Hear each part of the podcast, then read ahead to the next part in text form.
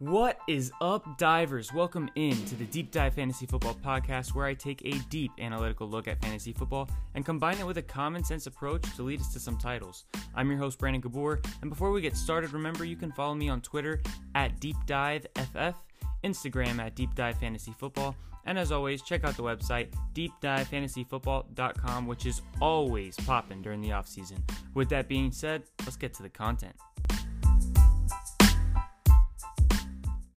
What's up, divers? Welcome into another episode of Deep Dive Fantasy Football. Today we're going over the Panthers. Finally got to get out and project Christian McCaffrey. I knew he was going to be RB1, but boy, is it not even close, and we will get to that. But first, let's talk about the personnel changes in Carolina. They traded away quarterback Teddy Bridgewater and acquired quarterback Sam Darnold. They also signed a couple people to their offensive line. That was a big struggle last year. They signed guard Pat Elflein, signed offensive tackle Cam Ervings, extended offensive tackle Taylor Moton for four years. That's awesome for dynasty purposes. And they drafted a running back to back up Christian McCaffrey and basically take that Mike Davis role that he had while Christian McCaffrey was healthy. That's Chuba Hubbard. They drafted him in the fourth round, once regarded as a first round running back prospect in college until some injuries, and some lackluster play. They also signed tight end Dan Arnold and drafted tight end Tommy Tremble in the third round. They drafted wide receiver Terrace Marshall, one of the guys I'm super excited for, and one of the rookies I have the most shares of going into this season. They drafted Terrace Marshall in the second round. And they also drafted wide receiver Shi Smith in the sixth round, one of my sleepers. If you guys remember when we did the rookie wide receiver breakdowns, he was one of my sleepers. So, in like a couple really deep dynasty leagues, and I think possibly my 32 man league, I might have Shi Smith. But I have him in a lot of places too, just for like depth in a taxi squad, and maybe he will end up hitting. But that's kind of dependent on Robbie being gone, right? They also, if we look at the defense, had Thomas Davis retire, but they replaced him with two linebackers by signing outside linebacker Haason Reddick, who had a great season for the Cardinals, and inside linebacker Denzel Perryman. They also drafted corner Jaycee Horn in the first round, which will haunt them. And it's not because Jaycee Horn's going to be bad, it's because Justin Fields is going to show them, hey, you should have picked me, dummies. But I'm completely fine with that as a Bucs fan who is a rival or at least division rival of the Panthers. So I'm glad he's not in our division at least. Now let's look at some trends, some history. PFF has this ranked as the 31st offensive line. Whoa, boy. CMC is the unquestioned RB1 with that offensive line? Yeah, he is. And as we'll talk about, guys, it's getting to the point where people are starting to use the offensive line argument way more than it should be. It's just one piece in a huge puzzle puzzle when you're looking at analysis and is a, a running back going to be good and what's their opportunity like and all that stuff. Offensive line is one piece. It's not everything. Saquon's been good with a bad offensive line. Last year, Austin Ekeler was great with a bad offensive line. Christian McCaffrey has always had a bad offensive line, and he's always been great. So there are so many running backs, so many that just produce despite the offensive line being bad. If anything, it should put your worries to the side and say, hey, outside of McCaffrey aging, it only gets better from here. Only gets better from here. They have the 16th ranked D line, 20th ranked linebacking corps, and 23rd ranked secondary. I think the most improved from last season is probably that secondary. It was probably much worse than 23rd last year. And, you know, they've got some nice young guys back there helping them develop. And they also just added Jaycee Horn. So their secondary is kind of getting there. And with that said, last year and pretty much this year, you'll see in a second, but last year they were at 57% pass, 43% run. I'm going to have that almost the same. I'm going to set it at 58% pass, 42% run. So I'm bumping up the pass by 1%. Why? Because they have a better quarterback, they have better wide receivers, because I think Terrace Marshall and Shi Smith is an upgrade over Curtis Samuel. You can argue against me. I, I wouldn't blame you, but I that's what I believe. I think Terrace Marshall is going to be very good. So they got a better quarterback, they've got better wide receivers, and most importantly, their receiving running back, the most elite receiving running back in the game, Christian McCaffrey, is healthy and is coming back. So they shouldn't just be running more. You might say, hey, McCaffrey's back, so they're probably going to run more. Their defense might be a little bit better, so they're probably going to run more. But when they were looking at Teddy Bridgewater, that's not a guy that you put full confidence in. Hey, I'm going to let him sling the ball. And apparently, they might think that way about Sam Darnold, or the opposite, I should say. They might look at Sam Darnold and say, This is a guy we want slinging the ball for us because for them to pass on Justin Fields and Mac Jones, which, uh, I don't know who I'd rather have between Mac Jones and Sam Darnold. Probably Mac Jones, but I'm not sure. But Justin Fields passing on him, clearly you have to have some type of confidence in Sam Darnold. You have to. And Joe Brady recognizes that he's been in a horrible situation. Maybe that's the biggest problem, and he can coach him up, and he's got better weapons here. So they are going to like to rely, or at least go to Sam Darnold's arm just as much, if not more, than they did with Teddy Bridgewater. So that's why I'm putting their pass rate at a tiny, tiny nick higher than last year. They were at 60 plays per game last year. I think their young young defense taking a few steps forward, and their better offense should increase it. I'm putting it at about 62 plays per game, and they actually had 63 plays per game in 2019. So if you think you know putting the plays up is kind of a big deal. It's really not because they were actually better than that two years ago. So that puts them at 1,054 plays, 611 passes, 443 runs. So let's talk about Sam Darnold. He does run a little bit, so I'm going to give him his average running about 40 attempts for 200 yards and two touchdowns. And now we can look at his passes. But I want to ask you this Who in your mind is better, Sam Darnold or Teddy Bridgewater? And after you answer that question, and it'll be a different answer for a lot of people, after you answer that question, know this Teddy Bridgewater had a 69, almost 70, almost 70% completion rate last year in Carolina for 11 yards per completion and a 3% touchdown rate. That's pretty good. That's pretty good. Way better than I think anybody, if you ask them, would be able to guess. Sam Darnold's best year is nowhere close to that. 62% completion rate. Bridgewater last year, 69. 11.1 yards per completion, but that was off of a 62% completion rate, so pretty low. And then a 4.3% touchdown rate. But then you have to realize kind of some things I've already mentioned and hit upon. Sam Darnold has never had good talent around him. Sam Darnold has never had good coaching. He has three good wide receivers, the game's best receiving running back, and an innovative offensive mind in Carolina. That is better in every single category. And you know what else wasn't great in New York? The offensive line. So coming to this offensive line is not really even a downgrade. It's pretty much the same. So I expect I expect Sam Darnold to push the ball a lot more than Teddy Bridgewater did. So if Teddy Bridgewater was at 11.1 yards per completion. I expect Darnold to be higher than that. Now, he's not going to be nearly as efficient, right? Because Bridgewater's at a 69% completion.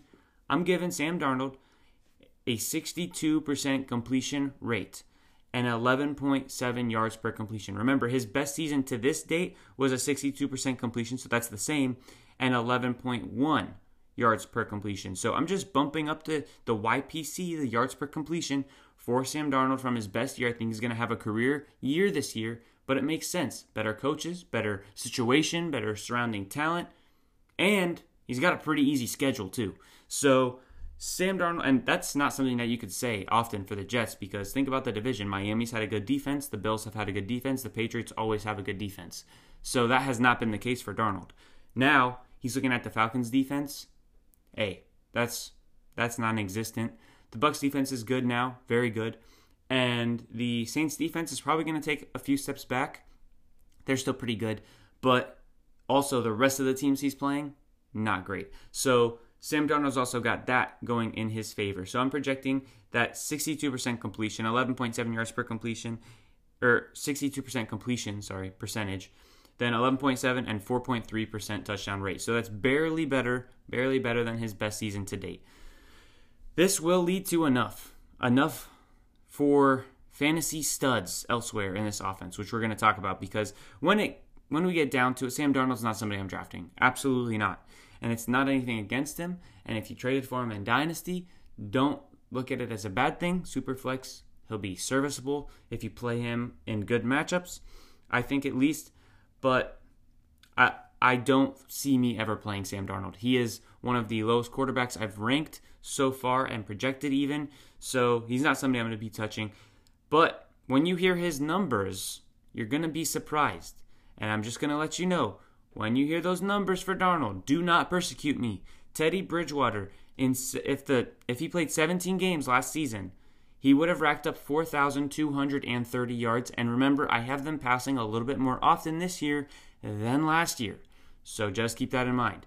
Christian McCaffrey, let's talk about him. The man himself, the number one running back year after year after year in points per game. He's going to do it again. In two and a half games last year, he racked up 90 fantasy points. That is more than 30 points per game because it was only two and a half games he played. He left one in, with injury. So that's absolutely ridiculous. And in 2019, he was almost, he was like 29 point something. He was almost 30 points per game in 2019. And obviously, he averaged that last year in the three games. For reference, Dalvin Cook projected for me is at 21 points per game, and he's my RB2 right now. Christian McCaffrey in the last two seasons has averaged 18 carries per game and 8.5 targets per game over the same time period. That is 26 and a half touches per game. And those are higher value touches than the touches that Derrick Henry gets. You know why? because eight and a half of those are targets. And think about it this way if you just make the math simple, let's say every running back on a carry gets five yards. So you're getting half of a fantasy point per touch or per carry, right? Let's say every uh, every running back catches 50% of their targets, which we know is not true. Running backs catch usually above just above 75% of their their targets. But let's say off of a target, right? Every two targets, one gets caught. So without yardage included, that's one one catch, one point in PPR, one point per every two targets, which would be half a point for each target, just like half a point per carry. But that's not even including the yardage. If you include the yardage from the reception, which is usually about almost 10 yards, you're getting 1.5 almost, it's like 1.2 fantasy points per target. You know how much points you're getting per carry? Like 0.5. So targets are way higher value touches. That's why I actually count them as touches. Most people only count receptions, but a target is more valuable than a carry. So I'm going to count targets as touches. If anything, they should count as more than one carry. But that's how I like to do it. So 26 and a half touches per game. That's targets and carries combined. That's absolute insanity. Alvin Kamara, going back to the points per game argument, Alvin Kamara was at 23.55 points per game last year, and he was the RB1. McCaffrey averaged over 30 points per game. It is a huge gap. It's not even close. CMC and Travis Kelce offer the single biggest fantasy advantages if you consider value over replacement player. And that's why, if you go look at my draft sheets, Christian McCaffrey, his tier color is all by itself and it's hot pink and he's ranked number one, and that's not changing. He is in the hot pink tier all alone because he is a game changer. And you can't touch hot pink. So that's why that's the color I chose. Also, it's really vibrant and stands out on the sheet compared to anything else. Same thing with Travis Kelce. Travis Kelce is in the hot pink tier because the tight end two for me, Darren Waller, is almost three points per game worse than Travis Kelce in my projections. So that's why Kelce is also in his own, all by himself, hot pink tier, and he's ranked number one as well. So these two guys easily, easily worth any pick, any range in the draft. You could take Kelce at two, and I'm not going to say anything to you, except for maybe good job and like way to be ballsy, but it's probably going to pay off. So that's you know just had to hit upon that because the VORP, the value over replacement, is ridiculous for Christian McCaffrey. Now, if we're actually looking at projecting this year, he's probably going to see some touches get reduced, right? There's a bit more weapons. They're, They might be trying to keep him at 100%. So instead of 18 carries per game, I have him at 17 and a half. And I actually have his targets per game a little bit lower as well. His efficiency is probably going to be around the same though, because he was so good already, right? I told you 31st ranked offensive line by PFF this year. Well, it was ranked like that the past couple seasons. So there's no reason to just say, eh, he's got a bad offensive line. He's going to be way worse because he's been great with it so far. So, over the last three seasons, with McCaffrey averaging 4.8 yards per carry, I'm just going to keep it there. I, I, don't see a reason to, to make it get worse. 25, if anything, by the way, if anything, you could say it would get better because if Darnold does push the ball down the field more than Bridgewater, it's going to open up the offense a little bit. So it'll make McCaffrey easier to run. He'll have a easier time finding lanes. He's got 25 touchdowns in the last 19 games, more than a touchdown per game. That's insane. He's got, had a 22% target share. That's probably go, going to go down a little bit, but it's not going to go down too much because why? You've heard this a million times. He is an elite talent. And anytime somebody is an elite talent, you're probably not taking away target share from them because somebody was added into the offense, unless that person is similar in talent. And I just want to say, if we go look at the rookie class, right, that Christian McCaffrey came from, Leonard Fournette, Dalvin Cook, Christian McCaffrey, Joe Mixon, Alvin Kamara, Kareem Hunt. I think there was one more. Uh, I don't remember who it was. I think there was one more though. I think it might have been David Montgomery. That might have been the year after. Don't quote me on it.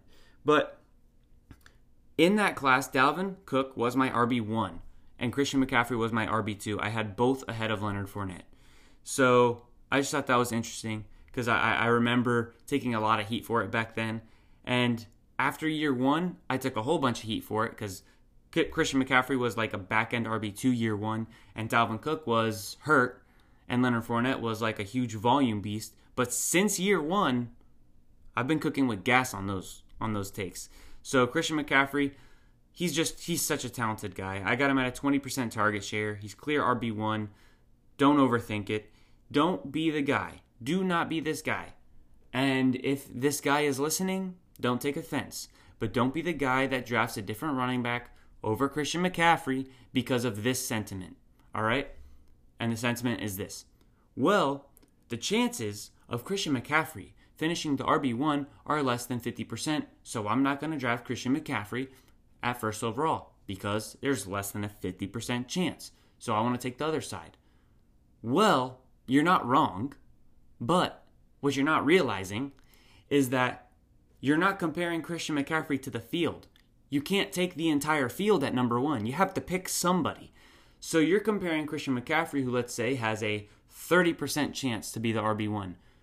Any other running back you're picking to take over him is like 5% chance or 10% chance at the best that they finish as RB1. So it's not McCaffrey versus the field, it's McCaffrey versus somebody specifically that you're going to choose over him. Therefore, you should not take anybody over Christian McCaffrey because the chances of him being RB1 are so much better than anybody else. I'm done talking about Christian McCaffrey. Let's move on to the wide receivers. DJ Moore, he's got a 23% target share last year. He should be the wide receiver one, absolutely, for this team in targets. Last year, he was not. Last year, Robbie Anderson had a 25% target share. But DJ Moore, he's way more efficient. His efficiency is off the charts. His worst, DJ Moore's worst uh, year in efficiency is better than Robbie Anderson's best year in terms of efficiency. What is efficiency? Yards per target, baby. It combines catch rate and yards per reception into one. Yards per target. When I throw this person, on average, how many yards am I gaining? DJ Moore's worst year is better than Robbie Anderson's best year. And I think they're going to look at DJ Moore and say, hey, especially with Darnold in town now and Terrace Marshall in town, probably going into the slot, and he can run a lot of different types of routes.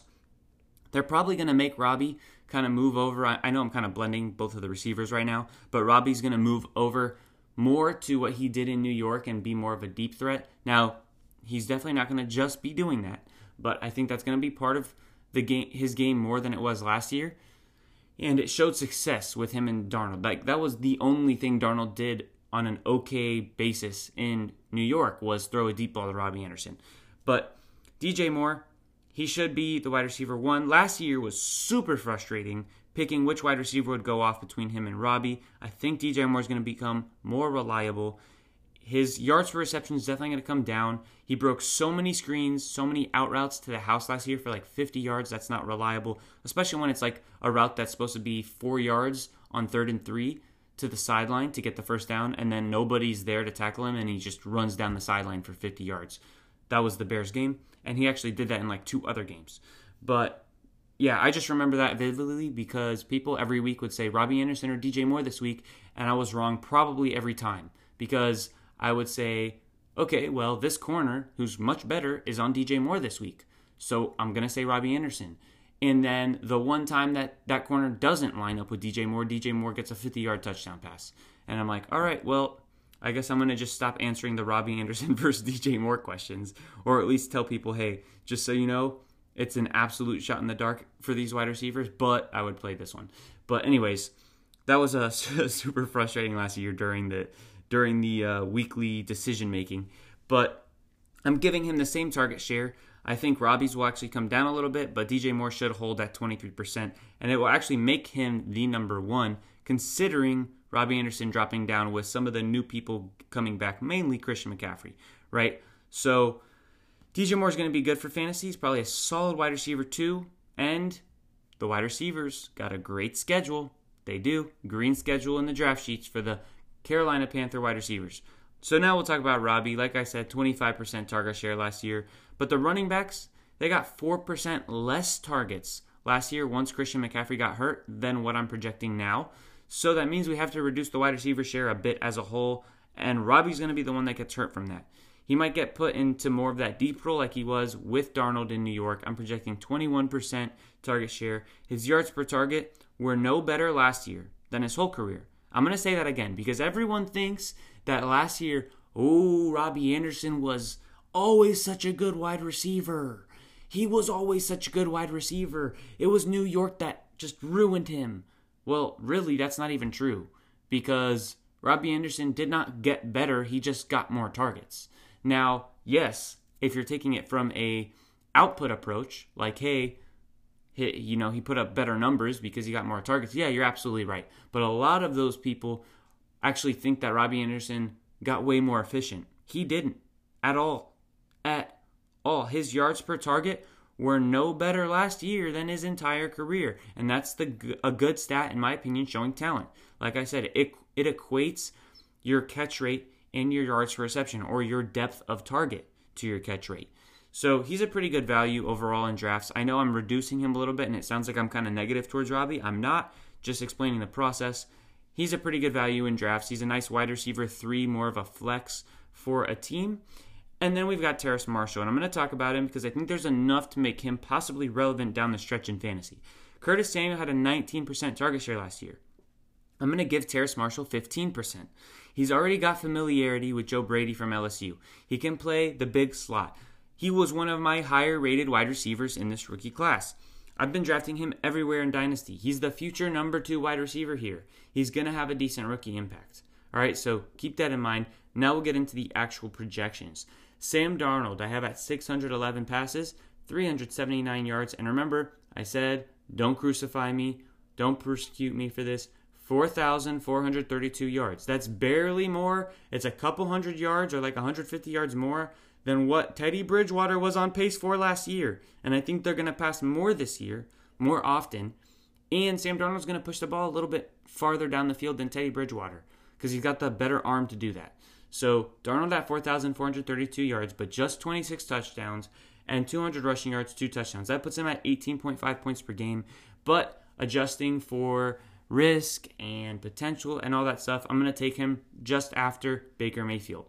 Christian McCaffrey, I have him at 122 targets, 103 receptions, 873 receiving yards, three touchdowns, and then 297 carries, 1,426 rushing yards, and 13 rushing touchdowns. So overall, that's 16 touchdowns in 17 games. That's much less than his 25 touchdowns over his last 19 games, right?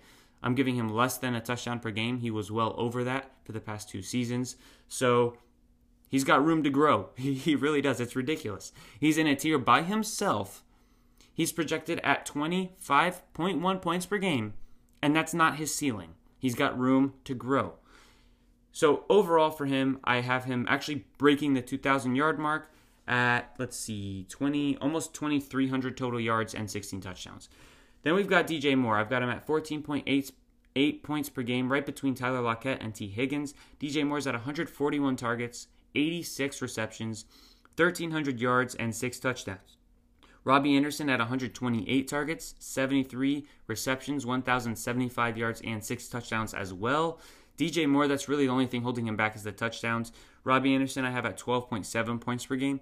He's right between Michael Pittman and Jarvis Landry for me. That's the area I'm taking him at. I like Pittman. I think I have him projected more than Pittman, but Pittman has way higher of a ceiling because he could become the wide receiver one. And it's possible, I, am not saying this is going to happen, but it's possible that Robbie Henderson becomes the wide receiver three for the Panthers at some point this season, which, like I said, not going to happen, but it's possible. And Jarvis Landry, I'll take Robbie because it's an offense that's probably going to pass more than the Browns, and they're both wide receiver twos. Then we've got Terrace Marshall. Terrace Marshall have at 92 targets, 57 receptions, 653 yards, and six touchdowns. That's a pretty good rookie year. Brandon, why do you have Terrace Marshall at six touchdowns like DJ and Robbie with way less work? Well, he's probably the best red zone threat of the three wide receivers. So I'm going to take Terrace Marshall there with the six touchdowns. I think he's going to have a decent rookie year. I'm taking him right between Curtis Samuel and Marquise Brown. So, with that said, that's the Panthers. Thank you guys for tuning in. Appreciate you. Have a good one. Peace.